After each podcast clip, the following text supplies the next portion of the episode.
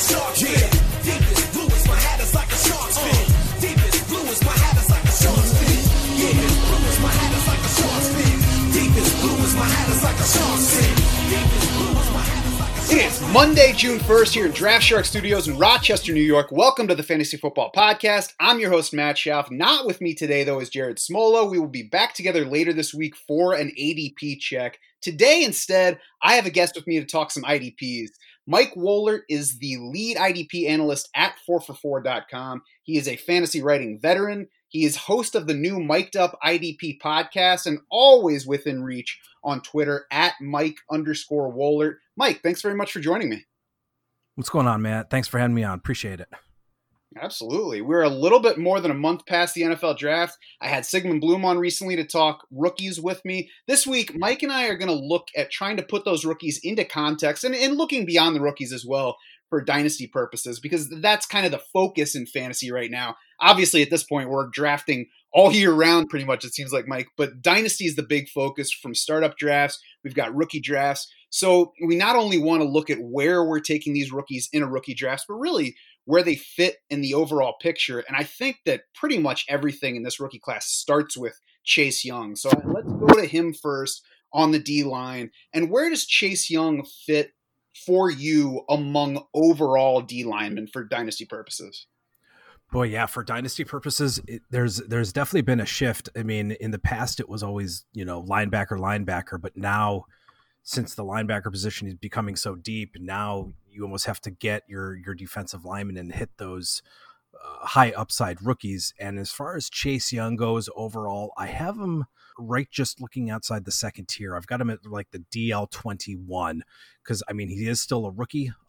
There still are some veterans that have the track record of production, but I think if you can get him right as your DL 2, kind of where I have him. But if you're in a rookie draft in some of the mocks in an ADP, I'm looking at him. You're probably going to have to spend a top 15, top 20 rookie pick on Chase Young. Some instances I've seen him going top 5. So that's kind of where I have him going right now as far as the overall defensive lineman.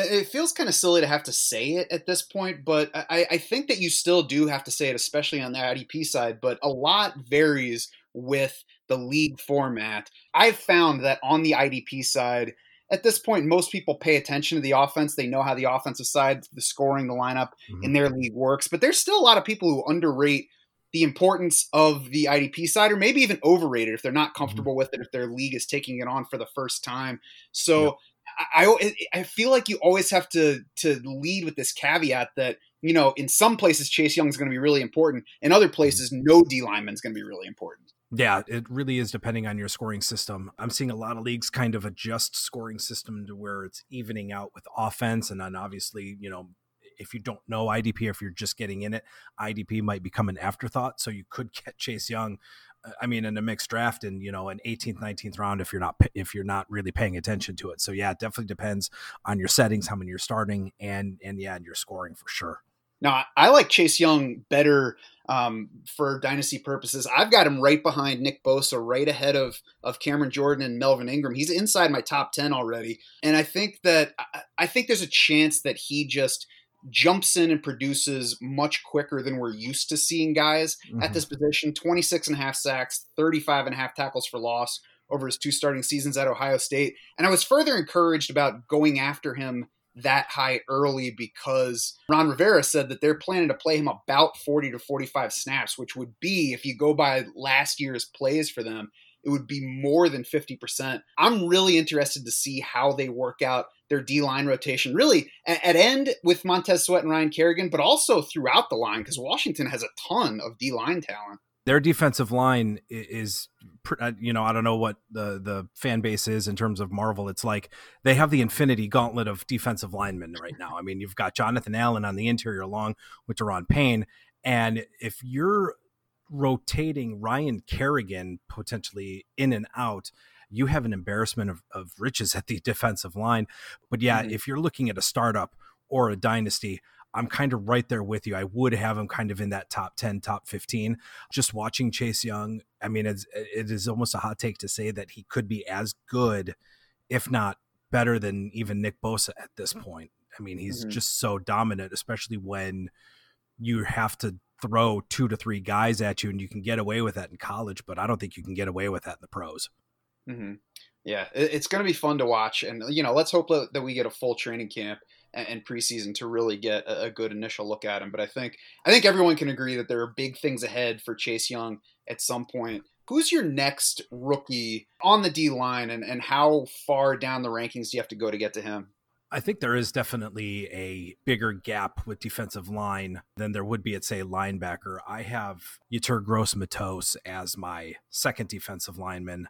I have him kind of just outside of that top 25, top 30 in terms of dynasty. Carolina, I think, is transitioning more to a base 43, and obviously, you know, base defenses really don't matter in the NFL, but he's going to be more of that hand in the dirt defensive end, which is fine with me. I did not want to see him in a 3-4 or go to a linebacker, so I'm good that he's going to be defensive end. So, you know, I think he and Brian Burns and Derek Brown are going to be a really solid trio up front. Really just like what I saw at Penn State. Linebacker athleticism in the body of a defensive lineman. Really good tools, good pressure rate in college. So I think he's going to have a nice transition. Plus, you still have K'Lavon Short. But I still have him just outside that top 25 in terms of dynasty. But I think he's going to be probably your next defensive lineman you target in rookie and startup drafts. Yeah, I mentioned that I have Chase Young way up there. You have to go all the way down just outside the top 30. Mm-hmm. I have K'Lavon Chaisson and Yetur Gross-Matos right next to each other there. And I kind of forced myself to rank Chaisson next just because he was the only other guy to go in the first round. Everybody else went in the second or later.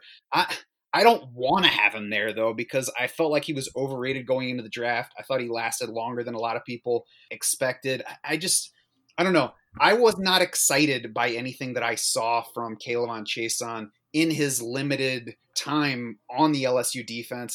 He's one of those rankings that I might still go back and move Gross-Matos ahead of him. Yeah, I still have Gross-Matos ahead of him. He's a guy that, for me, I'm kind of in that same boat. I kind of liked at the outset. I looked at him again.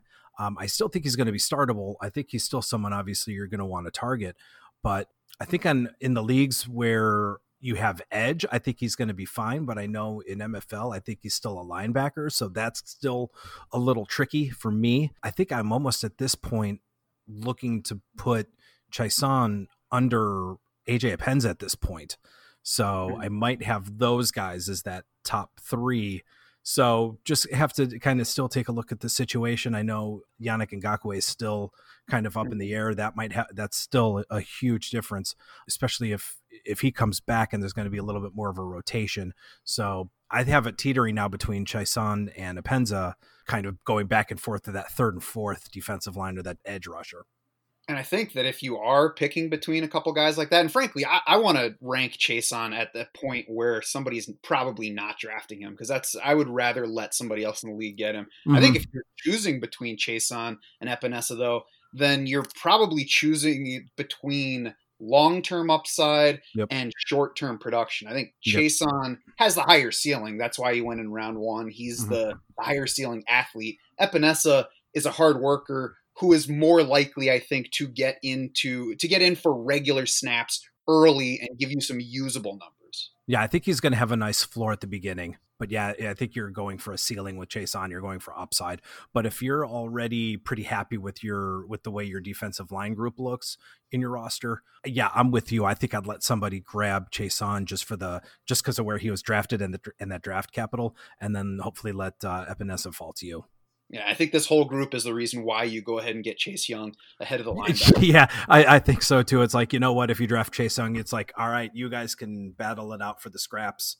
I've got my elite guy for the next 5-10 years, and if you want him, you're going to be paying through the nose for him.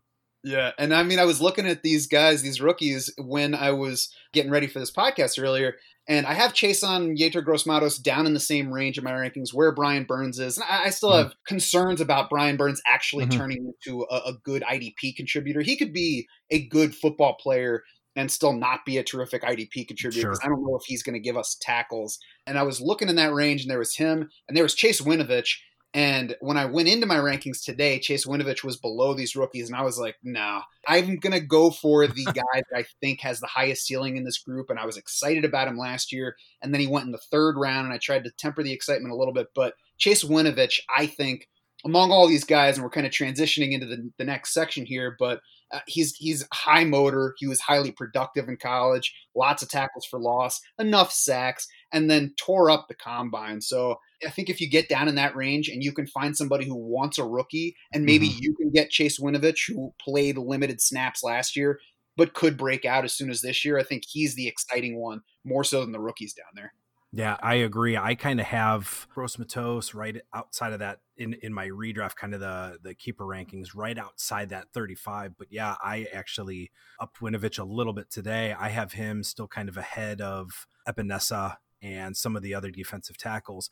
I don't have Chaisson ranked just because with 444's rankings, we're using MFL's designation. So he's a linebacker right now. So you might see him lower on my linebacker rankings. But yeah, I mean, I probably would still have Chaisson kind of lower, probably that fourth or fifth tier, you know, maybe usable if you need to, if you have a bye week or if you have an injury or something along those lines. I do for him, I think he's one of those guys you need to see.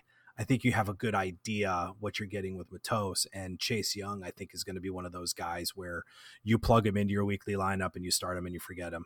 Yeah, and Chaisson, the linebacker designation is a good thing to bring up because it adds risk to drafting him right now for Dynasty. So last year I got Josh Allen in round three, I think, late in round three of a rookie draft because he had that linebacker designation. I was like, I'm going to go ahead and draft him and see if he gets moved to the defensive end. And he was before we got to the regular season. I think there's a chance for that with Chaisson. There's also a chance that Jacksonville kind of changes up how it runs its defense, and maybe Chaisson is more of an edge linebacker. So that's one of the things we'll just kind of have to watch going forward.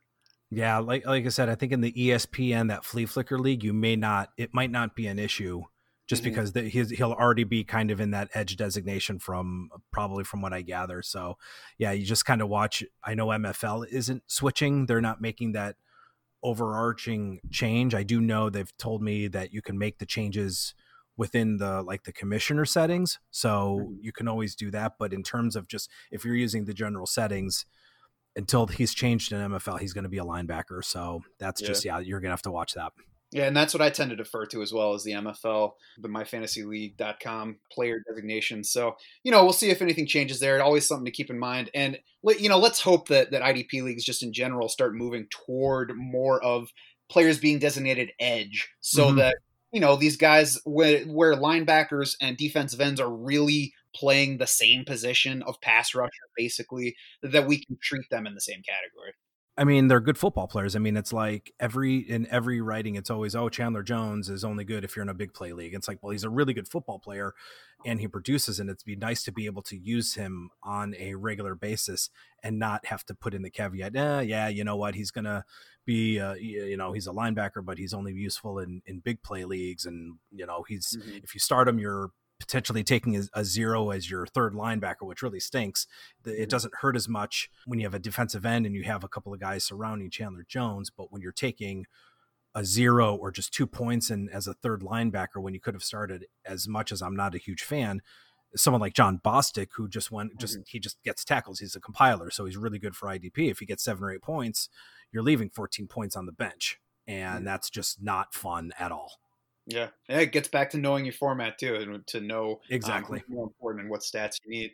So moving away from the rookies a little bit, on to some more of the veterans. We both see the breakout potential in Chase Winovich, but beyond him, who's a guy or two among D linemen that you think could be sleepers among the veterans, maybe that you could pick up in a cheap trade, maybe even find on the waiver wire this offseason?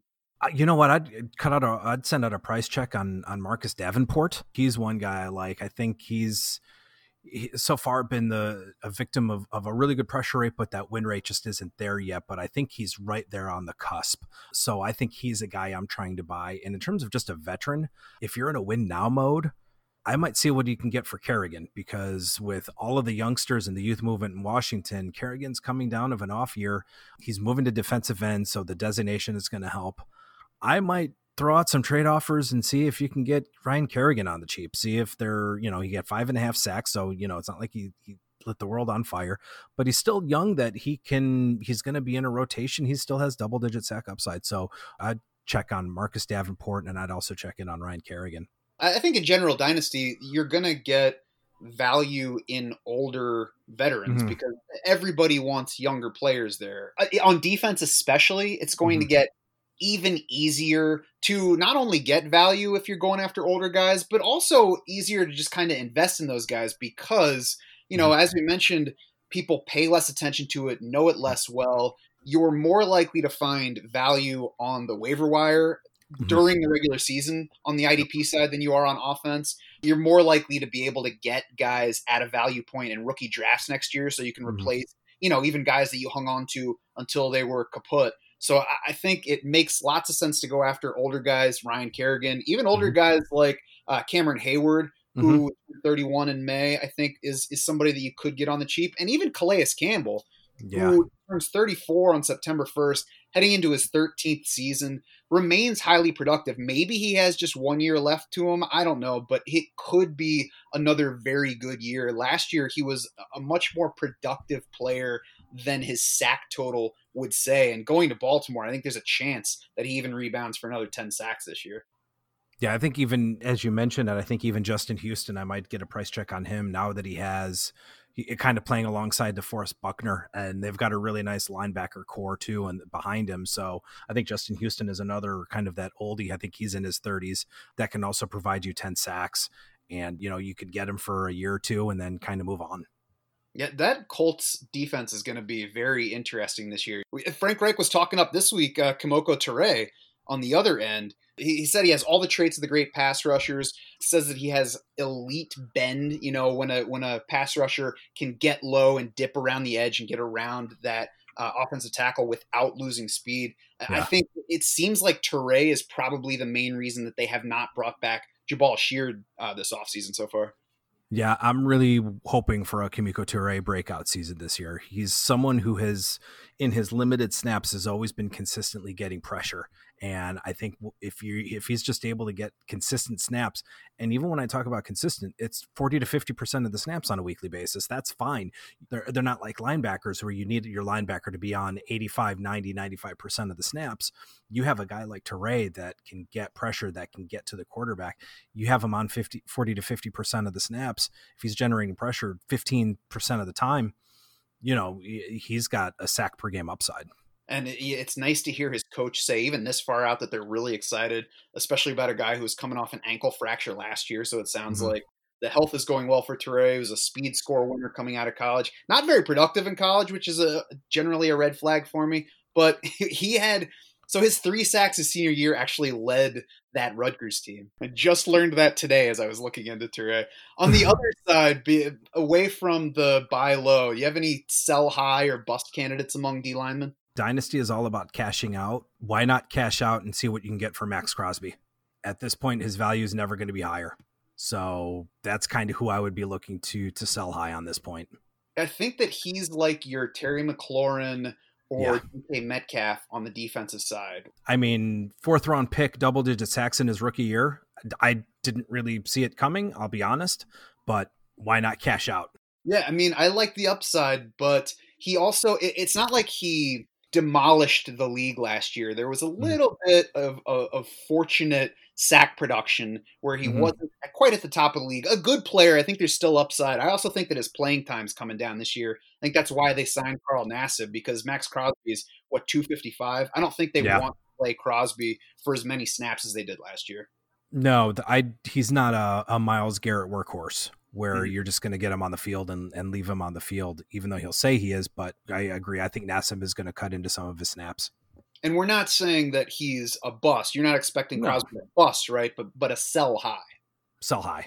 Over to linebacker. Let's switch back to the rookies. Mike, what does the top shelf look like for you among the rookie linebackers?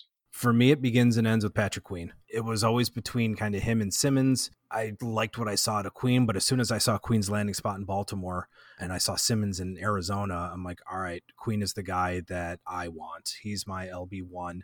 In terms of my, you know, my redraft and my keeper, I have him as pretty much a pretty solid second linebacker. So right among the top 20, top 25 in a dynasty or a startup setting.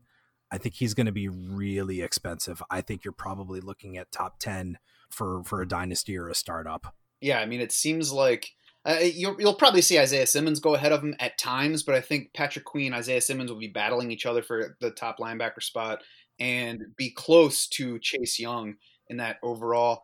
For me, it's a larger top shelf. I certainly like Queen. I also like Simmons. I like Kenneth Murray, Logan Wilson, Jordan Brooks, Willie Gay Jr. I think all of those guys landed in at least pretty good spots. There are certainly a few of them that stick out a little bit more for 2020 production, but I think we're going to see early production for all these guys. I think that we could really see this class kind of shake up the linebacker rankings by next year at this time. Oh, I think so too. And overall, as far as my redraft ranks go, and even, Dynasty, I've got about 7 that I have in my ranks that could probably, if you miss out on Queen, Simmons, or Murray, I mean, you mentioned them, you got Logan Wilson, you've even got Willie Gay, you got guys like that that really don't have much of a roadblock in terms of a path to snaps. So I think all of those guys have a nice path to production in 2020. So yeah, you got about 7. I think I've got Queen, probably Simmons as guys you can start on a weekly basis. I mean, I have to believe that that the Chargers are going to use Kenneth Murray. I know we joke about the linebacker rotations in the Chargers, and I know it's kind of lazy analysis just because, Murray was, Chargers traded up for Murray, so they have to play him every down. Yeah, but there was a few guys that we've thought that, and it hasn't really been the case. So I think this defense is going to shift a little bit, and I think as far as I'm hoping, I'm cautiously optimistic that Murray is going to be a 3-down guy.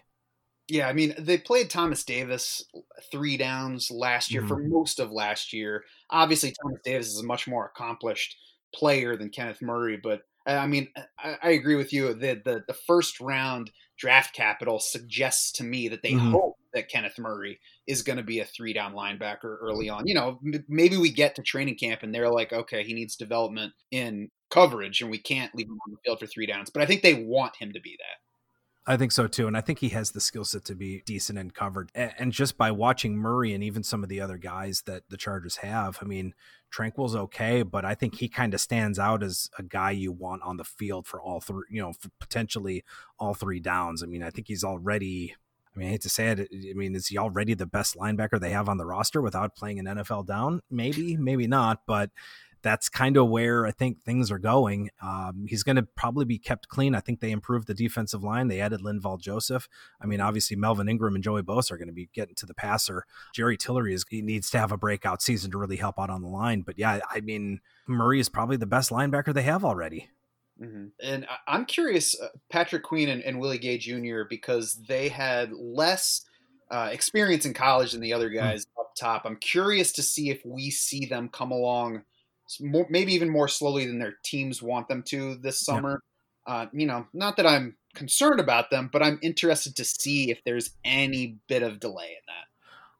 At least with Queen, I'm not too worried. I think Harbaugh's already come out and said, dude's going to be a 3-down linebacker. Queen is going to be a 3-down guy. I think he even said Harrison was going to play a lot of football, which is good for him. So, I mean, even if you miss out on Patrick Queen, you could wait till that 5th, 6th round of your rookie draft and get Harrison, and you've got some long-term upside, I think. But Harbaugh's already said, this isn't even coach speak. I'm not going to tip my hand. Queen's playing for 3 downs. Uh-huh. Yeah, I definitely like that from him and liked that Malik Harrison's getting ready to play a lot of snaps too. All 6 of these guys for me are sitting in 15 to 29 range among all dynasty linebackers, and they might not outperform all the veterans that I have them ahead of right away, but I mean, they're in this range where there are a bunch of linebackers in there that might have been reliable scorers for you last year and could be in trouble for keeping their jobs through the end of 2020. I mean, yeah, when you get into that 3rd or 4th tier where you have 2 or 3 linebackers and there's still those guys like Gay, and then you're kind of looking to guys like John Bostic. It's like, all right, well, I know what I have in Bostic. I'm going for upside here with Gay or Jordan Brooks or somebody else in that mold. Beyond the rookie class, who are some non-rookie sleeper / buy low candidates you see at linebacker? Getting a price check maybe on Deion Jones. The owner might be a little bit leery on him. He had that injury short in 2018. He had a decent 2019, but like you said, dynasty owners love their shiny new toys. check out the price on Deion Jones, and I'd also get a price check on Christian Kirksey.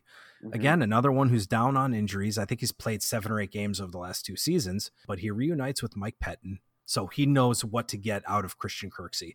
And if he has a healthy season, there is nobody in Green Bay that's going to battle him for tackle opportunities. He pretty much has that whole linebacking group all to himself. And I mean, even at the safety position, I mean, you have Darnell Savages. I mean, he's going to play free, and I mean, you have Oren Burks. Really, I'd definitely get a price check on Christian Kirksey and see what you can get for him. He is somebody that I have down on my list as well. And folks, this is a Cleveland guy. Mike is a Cleveland guy, so if there's anybody around here who should dislike Christian Kirksey at this point, it's Mike. He's telling you to buy Christian Kirksey this offseason. I was shocked. I was looking at the Fantasy Pros expert consensus today, and nobody who has entered their IDP rankings there yet has Christian Kirksey higher than 17th. I mean, he has already finished top 6 in his last 2 healthy seasons. Granted, he's had 2 injury-marred seasons since then, but he went from there to a Green Bay defense that had Blake Martinez finish top 6 each of his past 3 years. Green Bay signed Christian Kirksey before Blake Martinez had officially left for the Giants. So clearly they were like, man, Blake Martinez is fine. We're going to go ahead and take this guy for less money because we think he can do something similar. I mean, I'll be honest, I have him at 18th, which I still think you have, you know, depending on how linebackers go in a draft, especially in a redraft. I mean, he could be your LB1 depending on who goes, but thanks, man. I'm questioning my own rankings, but, but no, he has LB1 upside for sure. If he can put in a full season, I mean, he led the league in tackles, I believe, in 2014 or 2015. He has a track record of production. He was an Ironman for the beginning of his career, where he had, I think, 4 straight seasons where he played all 64 games. He's battled some injuries over the last 2. So I think he's a perfect buy candidate and definitely a good bounce back candidate.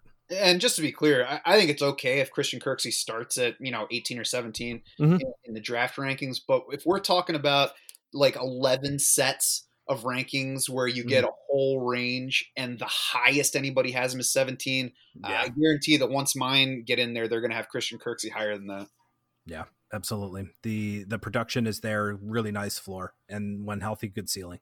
Another guy that I have, and he might be available on waiver wires, but in deeper leagues, he should be on a roster already, is Nick Kwiatkowski, who signed with the Raiders even before Corey Littleton did this offseason. John Gruden has said that Kwiatkowski will wear the green dot, so that almost definitely means that he's going to play 3 downs for them. He's LB50 right now in redraft on Fantasy Pros for the expert consensus. You know, we're talking about Dynasty in general here, but we don't really need to look 5 years down the road for what's relevant. If we can get a guy that has some breakout potential this season, and you know, we're talking about somebody who signed a 3-year deal, is going to be with the team for at least the next 2 years, heading into just his age 27 season. And we've already seen Kwiatkowski produce, like put up tackle numbers in place of Roquan Smith and Danny Trevathan.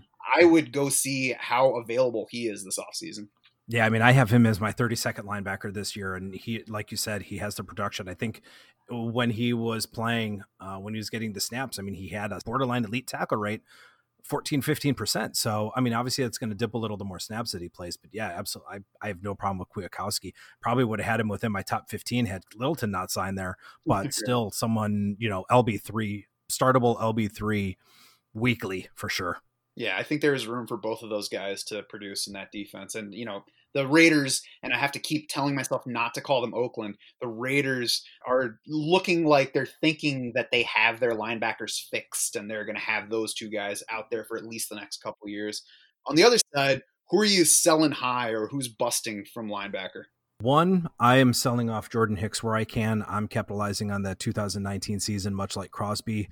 Now you got Isaiah Simmons. They brought in Devondre Campbell. So I think those 2 guys could definitely cannibalize some of his tackle opportunities. I'm selling off Hicks where I can. I mean, he's a guy that I always liked. He's another guy that got bit by the injury bug, but I mean, he went from 95 tackles, literally almost doubled his tackle output in 1 year. But because there was nobody else there, I mean, Hassan Reddick wasn't going to get any tackles. And then it was basically him and Budda Baker that were the tackle machines. So now you bring in 2 guys that can produce, that are going to play. So that kind of has me a little bit leery on Jordan Hicks. So I'm selling him. And Matt, I know you saw my tweet about Mac Wilson. You know what? sell on the hype of Mack Wilson if you can. I mean, he basically played a full season last season and 940 snaps produced an 8% tackle rate. So, I mean, even if he plays 1,000 snaps and if he continues at that rate, you're getting 80 to 90 tackles out of a guy that's playing every down. I'm selling him and buying on that hype where I can. And we have to keep in mind with him that he was a 4th round pick. He was hyped. There were people who said he was going to go in the 1st round when they were projecting things. I never saw it watching the Alabama tape. I didn't think he was anything special.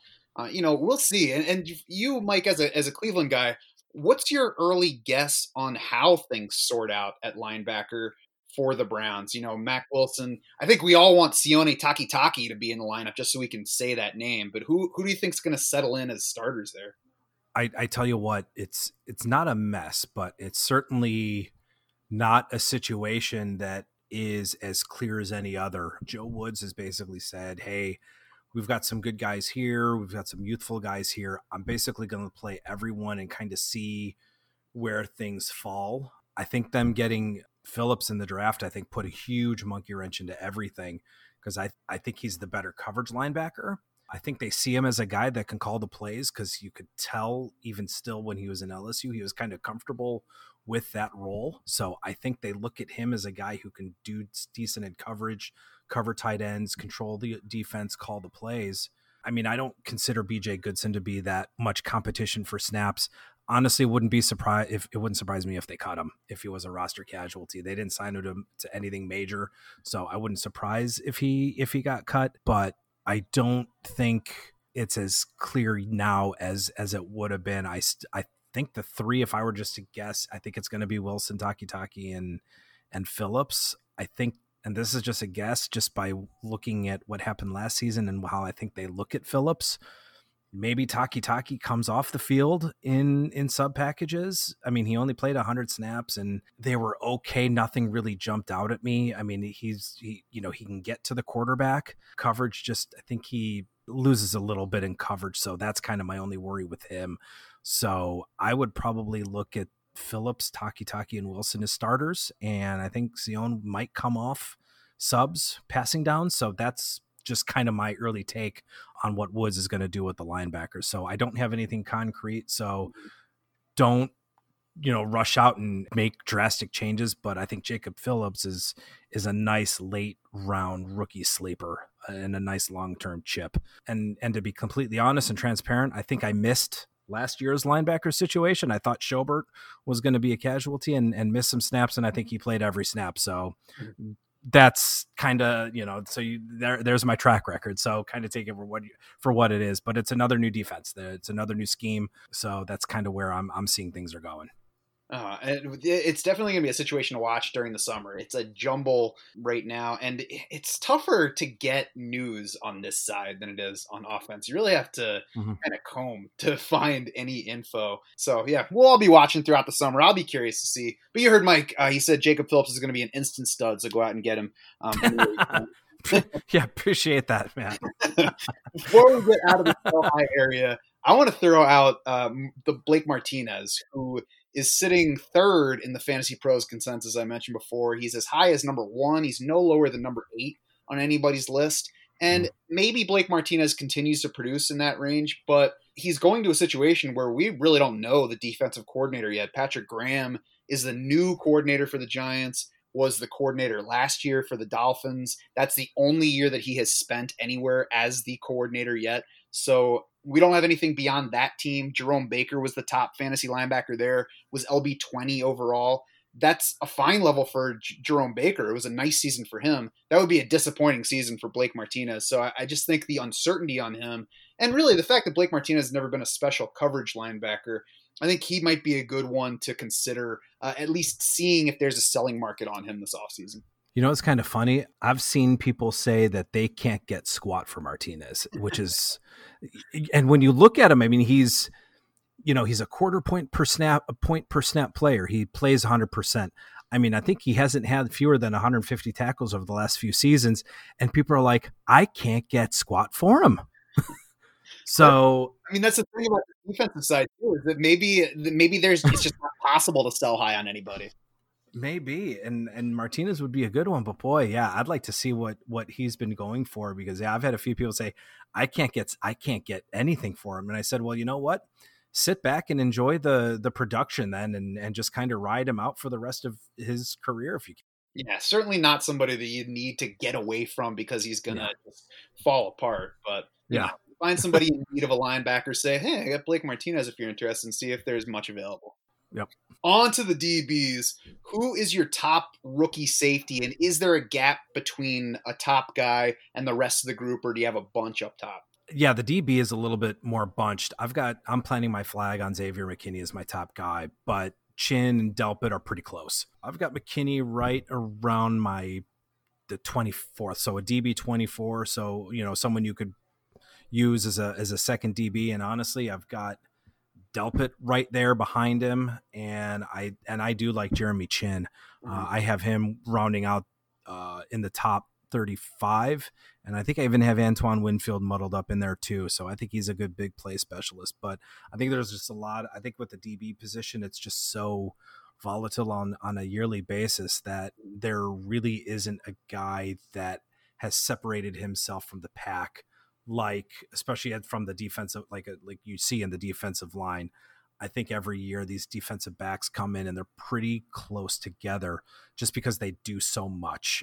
They need to be that multifaceted safety. They need to play deep. They need to play up near the line. But for me, I'm looking at McKinney as another Landon Collins, and I think that's how the Giants are going to use him. I think they're going to use him up in the box a little bit more. They're still going to play him deep just because, that's just where the trends are. They're playing, three safeties, and they're playing one deep, and they're playing, they're playing everybody everywhere. So you have to be able to play everywhere. So, but I've got McKinney as my top rookie. And like I said, I think I'm planting my flag. I think he's going to be used as more of an in the box guy. Yeah, I've got McKinney, Grant Delpit, Jeremy Chin all bunched together up there. Yep. I mean, I have Grant Delpit first.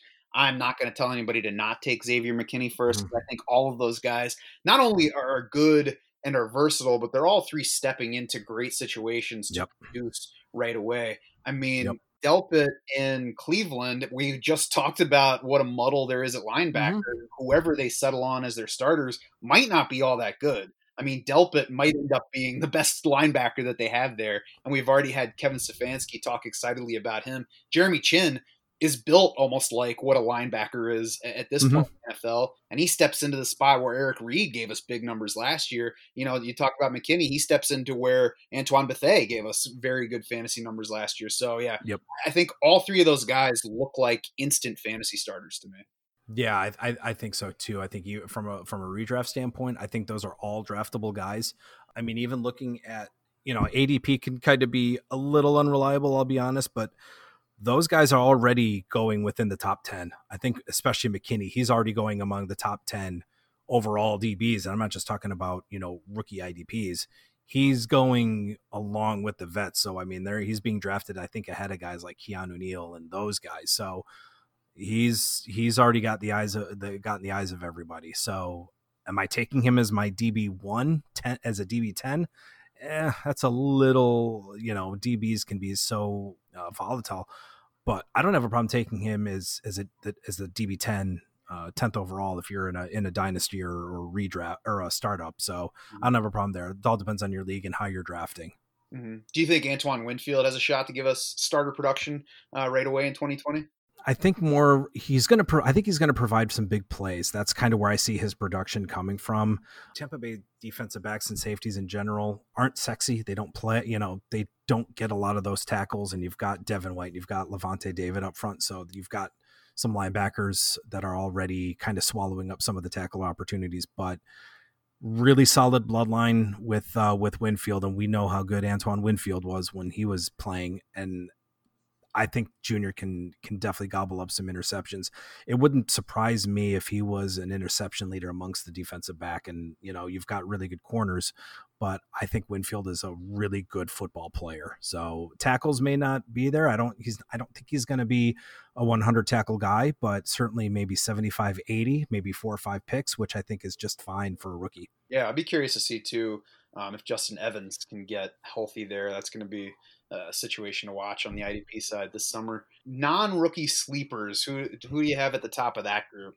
Sleepers, I like Kari Willis out of Indianapolis. I think this is a good year for him. I think he's been a little overshadowed, and I think he's been also riddled with some injuries. I think Clayton Gaithers is done. I think we can kind of close the book on him. Mm-hmm. But I like Kari Willis in Indianapolis for a nice late round sleeper. I think Jonathan Abram I almost said Oakland, with the Raiders. Yeah. It was just last year that he was a first round pick.